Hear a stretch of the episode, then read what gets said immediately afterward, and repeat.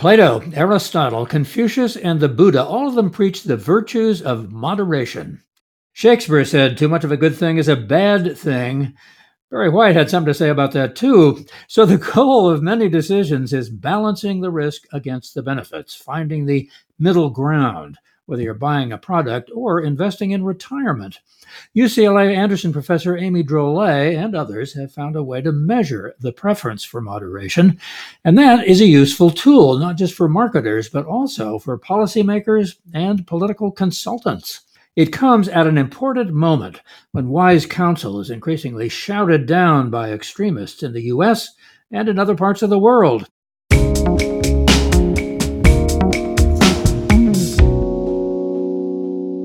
Hello again, I'm Warren Olney, and this is How the World Works, a podcast from UCLA Anderson and Professor Drolet. Welcome aboard.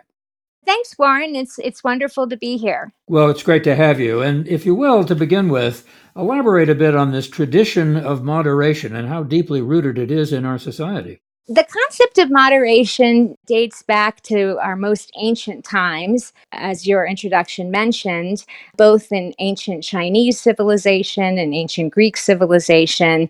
The principle of moderation has been uh, hailed as the solution to the biggest problems that humans face. So, exhortations to be moderate are everywhere, both in terms of health and in terms of politics, and especially in terms of consumption behavior. Now, when you talk about consumption behavior, uh, there gets to be an economic interest in figuring out how it is that it works.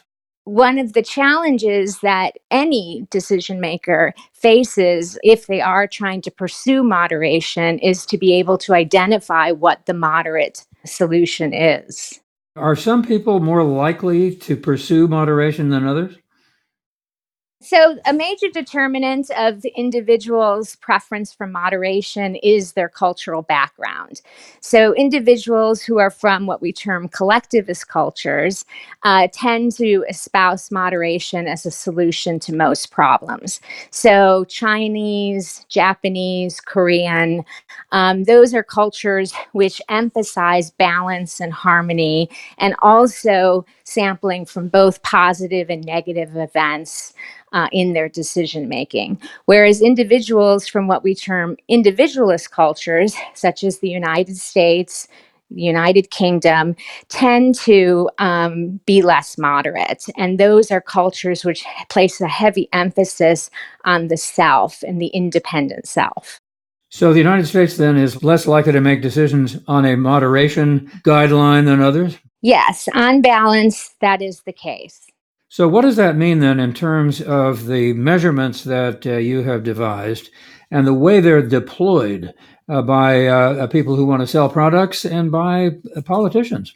Well, it certainly suggests that both politicians and also marketers should take people's cultural background into account, and you can control for that. And so, for example, in the United States, we see that whites tend to be far less moderate than Asian Americans. So you can get down to a much more granular level within an individualist culture to identify those individuals who are going to be more moderate. I gather that moderation is important and a guideline uh, in consumer behavior, but there's some things it doesn't work for. One of them is the selection of whether to eat more or less food.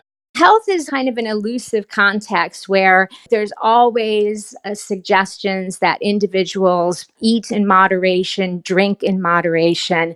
But really, the fundamental difficulty in those contexts is defining the moderate option. So, when you have a political context, it's far easier. You have a limited number of candidates to identify which of those individuals falls in the middle.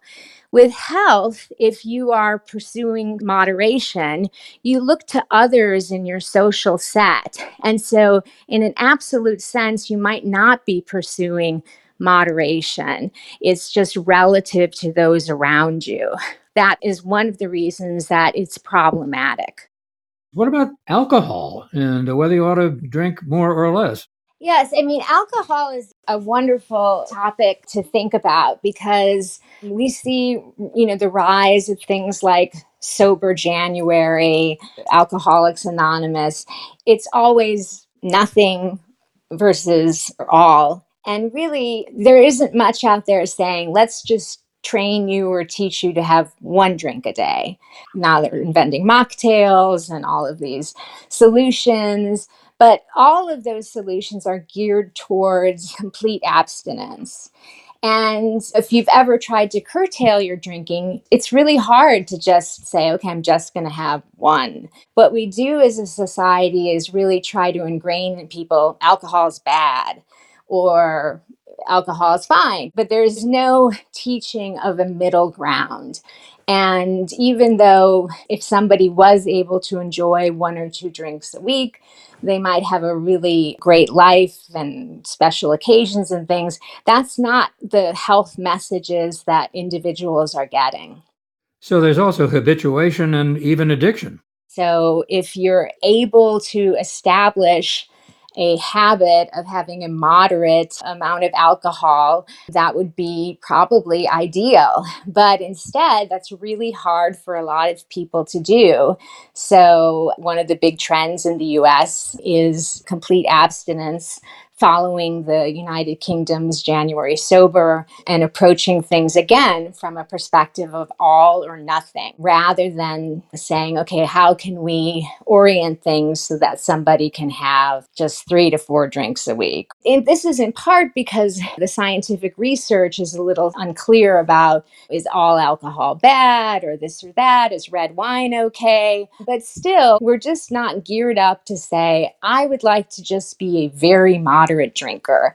And I would just like to have one beer a day, and that's it. We just can't seem to find that balance.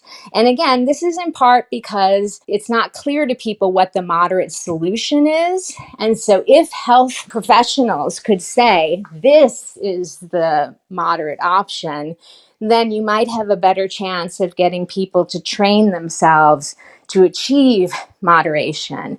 But instead, what people do is an all or nothing approach. You can't suffer any exception. And if you do suffer an exception, you might as well binge.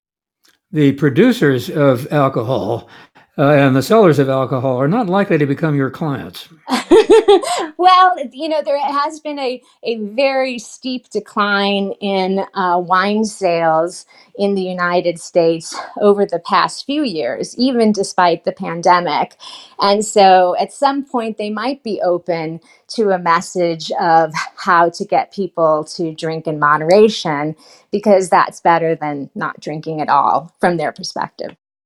I think one of the interesting things about this, though, is that it's research that is applicable in many, many ways. You said that uh, politics is one way. Describe what you mean. I understand you've been approached about this by candidates for office. One of the uh, common choices voters face is the decision to vote straight ticket, which is all one party, versus split ticket, where, for example, you might choose a Democrat for one office and a Republican for another.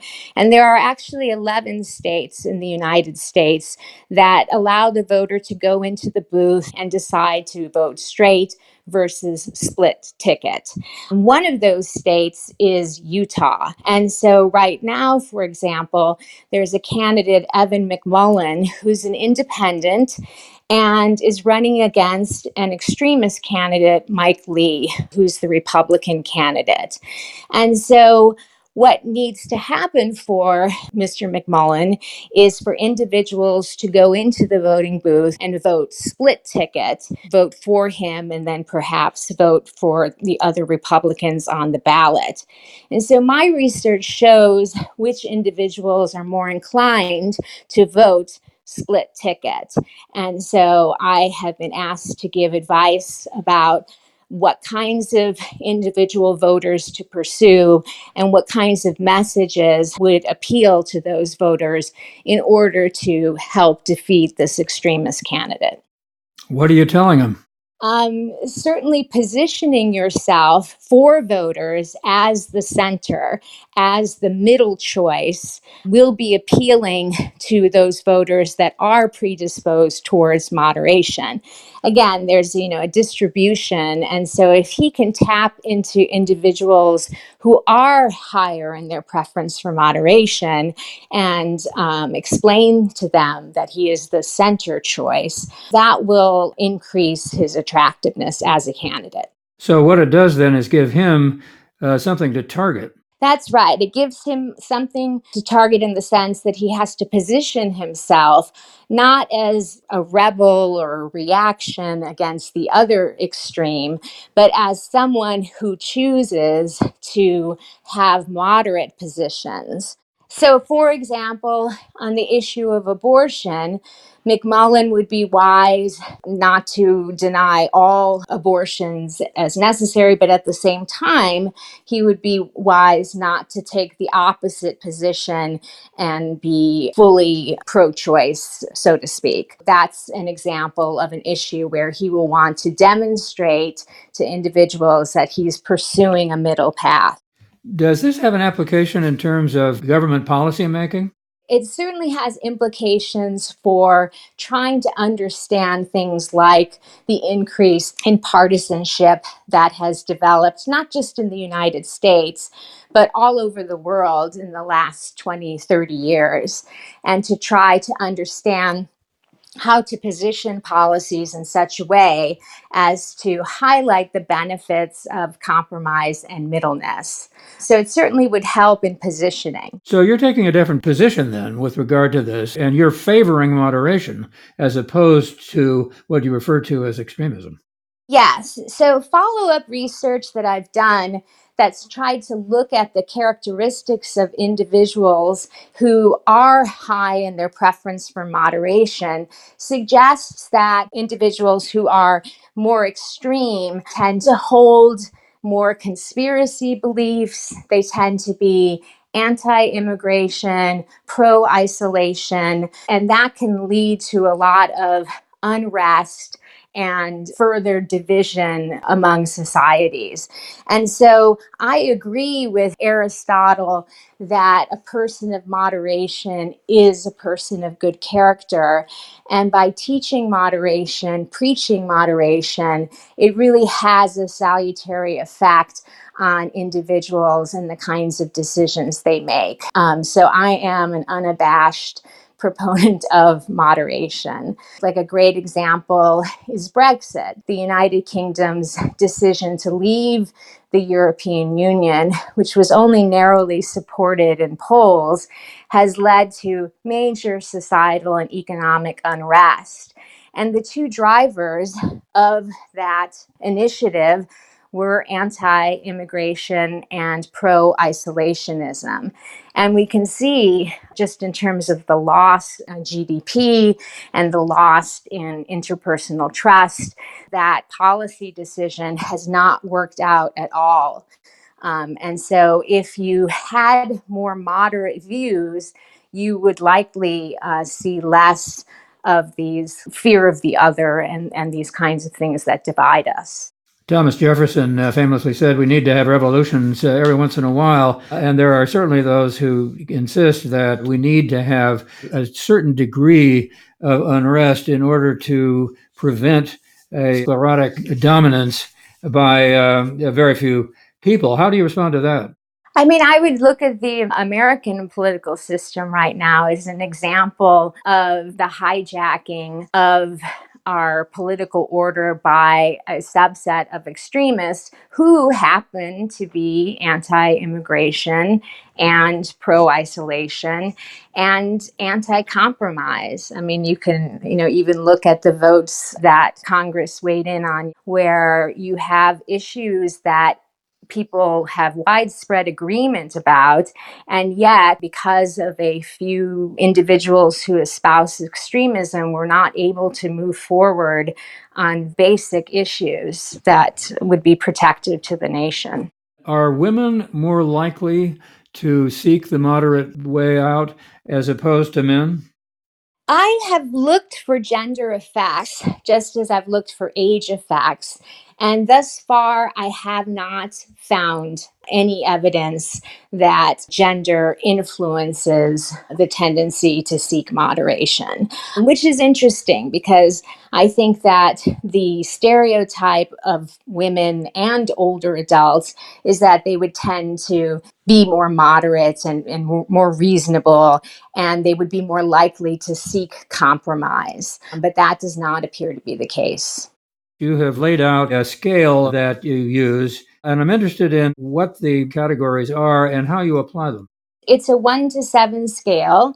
And so individuals complete the eight item questions, and then I average those items, and then there's an index, a number.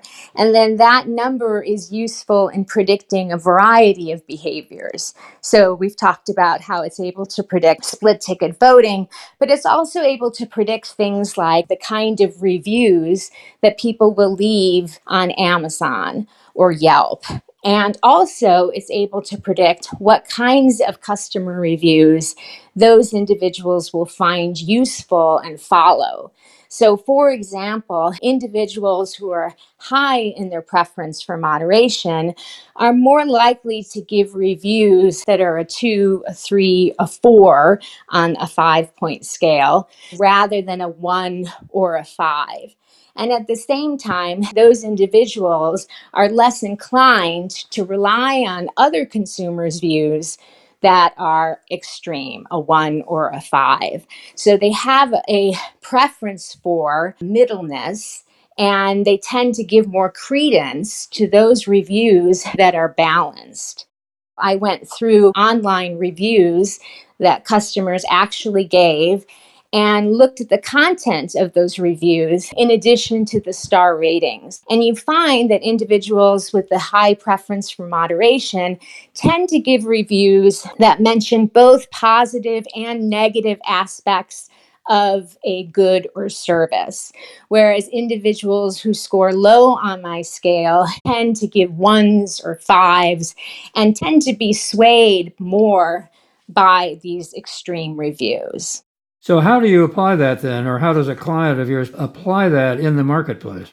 Sites such as Amazon make decisions about what reviews they'll post and which reviews will rise to the top. By observing consumers' behavior over time in terms of their selection of products, they can get a good sense of the individual consumer's preference for moderation. And then they can show reviews to those consumers more inclined to believe and to follow.